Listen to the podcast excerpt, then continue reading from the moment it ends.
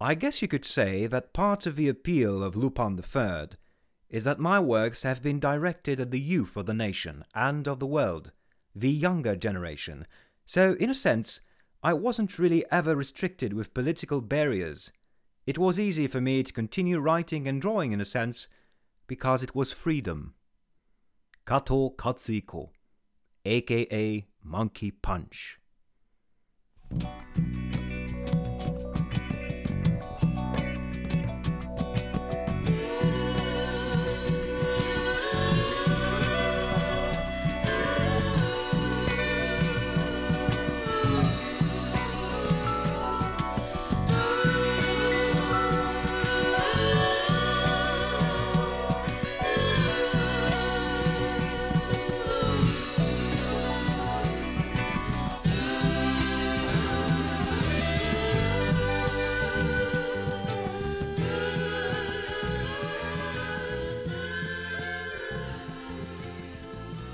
Greetings, Lupantic folks. It has been a while, hasn't it? I know, and I apologize for my absence from the last episode. Scheduling issues and other problems prevented me from recording. You are probably tired of listening to your favorite podcasters talking about COVID, but hey, it's a pandemic for a reason. It is everywhere. Even in my quaint little country of Switzerland. Confinement this spring was not easy for me, and at the time of this recording, we are currently living through a vicious second wave with a rapid increase in numbers of infections, hospitalizations, and, yes, casualties. Two of my best friends were tested positive, and while their days are not in danger, it makes me realize how real the threat is. But enough talking about our mad, mad world, and let us go back to the late 60s in Japan. If you think this was a more peaceful time, you might be surprised. As mentioned in previous episodes, Katsuhiko Kato, aka Monkey Punch, created the original Lupin the Third manga in 1967, at a time where modernization, which could arguably be considered to be westernization, had become a global phenomenon, bringing consumerist culture, individualism, and political awareness to the whole world. While global, this modernization did not occur in the same fashion for all countries, nor did the youth express itself the same way. For starters, modernization came in pretty late comparatively for Japan, and so the tension between the need to adapt and the keeping of previous values was felt more keenly than in the West. Particularly, the younger generation was torn between the rural values of the group and the urban values of individualism and the manga started in such a climate. Let us not forget that the very first chapter of Lupin III opens with young sensual people dancing like their lives depended on it at a private party in a mansion. The main characters of that story are divided between the old landlord, the repressive Zenigata, and a band of young rebellious people full of sex and violence, Lupin hidden among them. Detective Akechi, based on legendary writer Edogawa Ranpo's creation, is the one to unmask Lupin III, and the chapter ends with a handcuffed, albeit triumphant, Lupin and a resigned Akechi, as if to say that the page of Japan's crime fiction was turning, the future belonging to Lupin and his own brand of dangerous fun. Even Lupin's appearance was originally closer to that of an actual hippie with Monkey Punch thinking of giving him long hair, or Masaaki Osumi imagining a prequel movie with Lupin as a hippie student at the university. The original manga often features young people in defiance to the authority.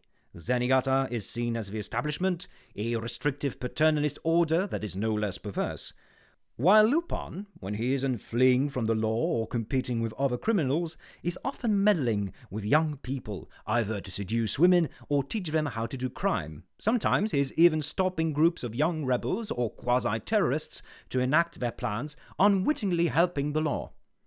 In one very interesting chapter, there's a strong manly figure fighting the squares and indoctrinating younger people with admittedly progressive views for the time until he reveals his true intention, becoming the leader of this new society.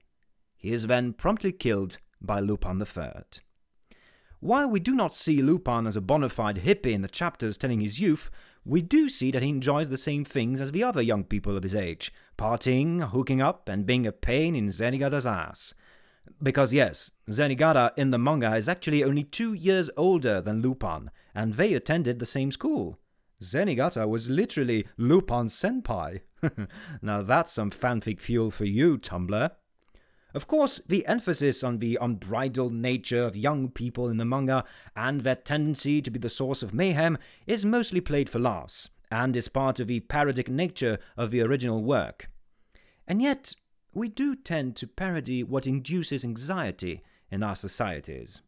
Young people were clearly a source of concern for Japan, be its politicians or its population, as the late 60s and early 70s saw a distinct rise in juvenile delinquency accompanied by numerous protests. And what else is the establishment afraid of? Yes, I'm talking about witches. Now, I will not go on a tangent and tackle the vast topic of witches and politics. There are already great books about that fascinating topic. No, I just want to talk about Linda, the so called witch of episode 3 of the Green Jacket series, reviewed by my friends and colleagues last episode.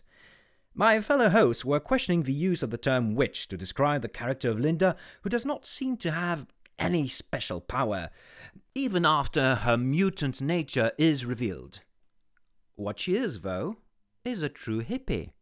Full with headband, colorful dress, and blonde hair that makes her look even more like a Westerner, Linda is a free willing young woman, seemingly detached from the world's problems, which is explained by her vital need to stay close to special flowers in order to survive, taking the term flower power quite literally.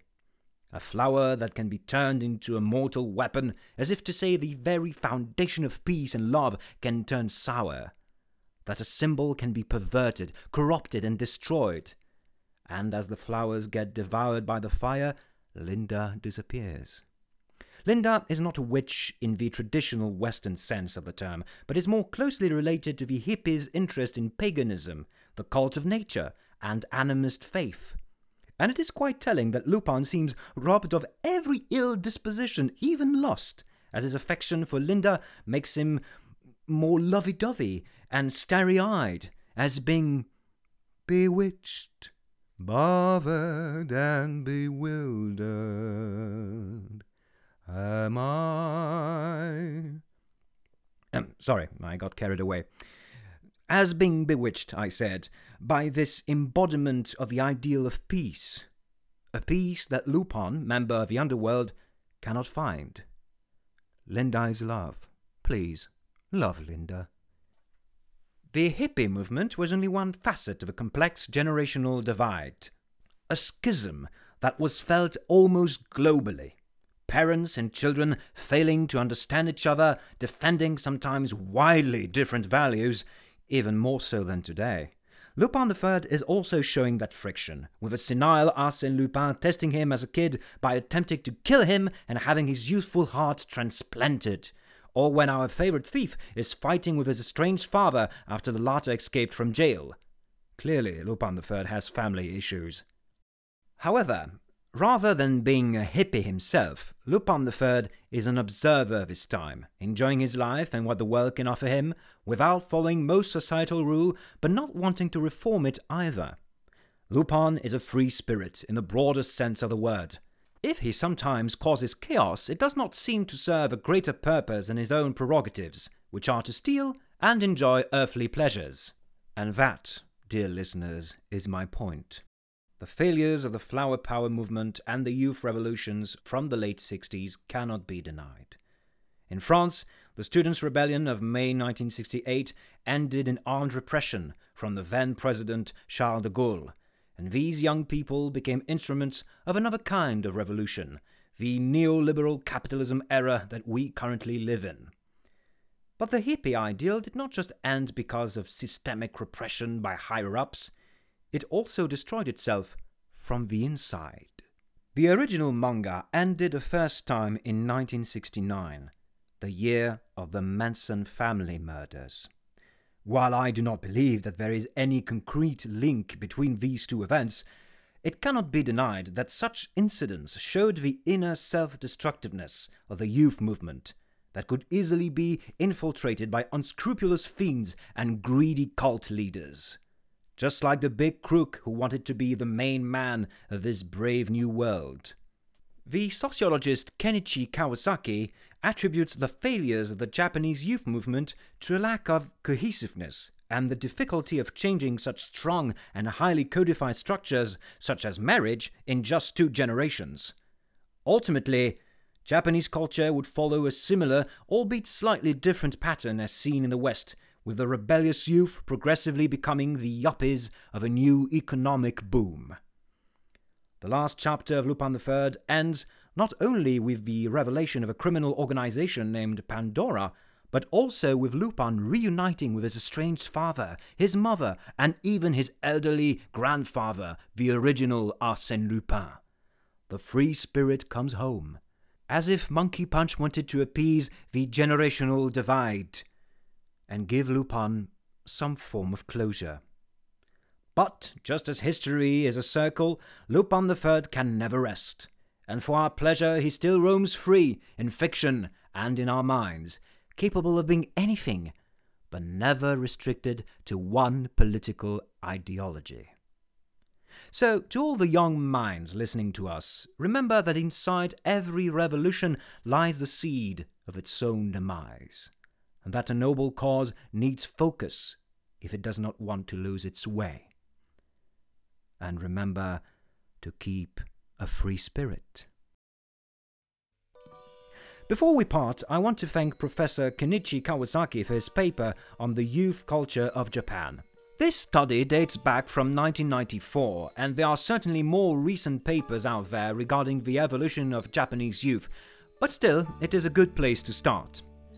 If you enjoy my work and want to find out what else I do with my free time, you can find me at William Babey, B A B E Y on Twitter, Guillaume Babey, G U I L L A U M E B A B E Y on Instagram and as Shin Red Deer, S H I N R E D D E A R on DeviantArt. Thank you for listening. Until we meet again, stay safe, Lupantic folks.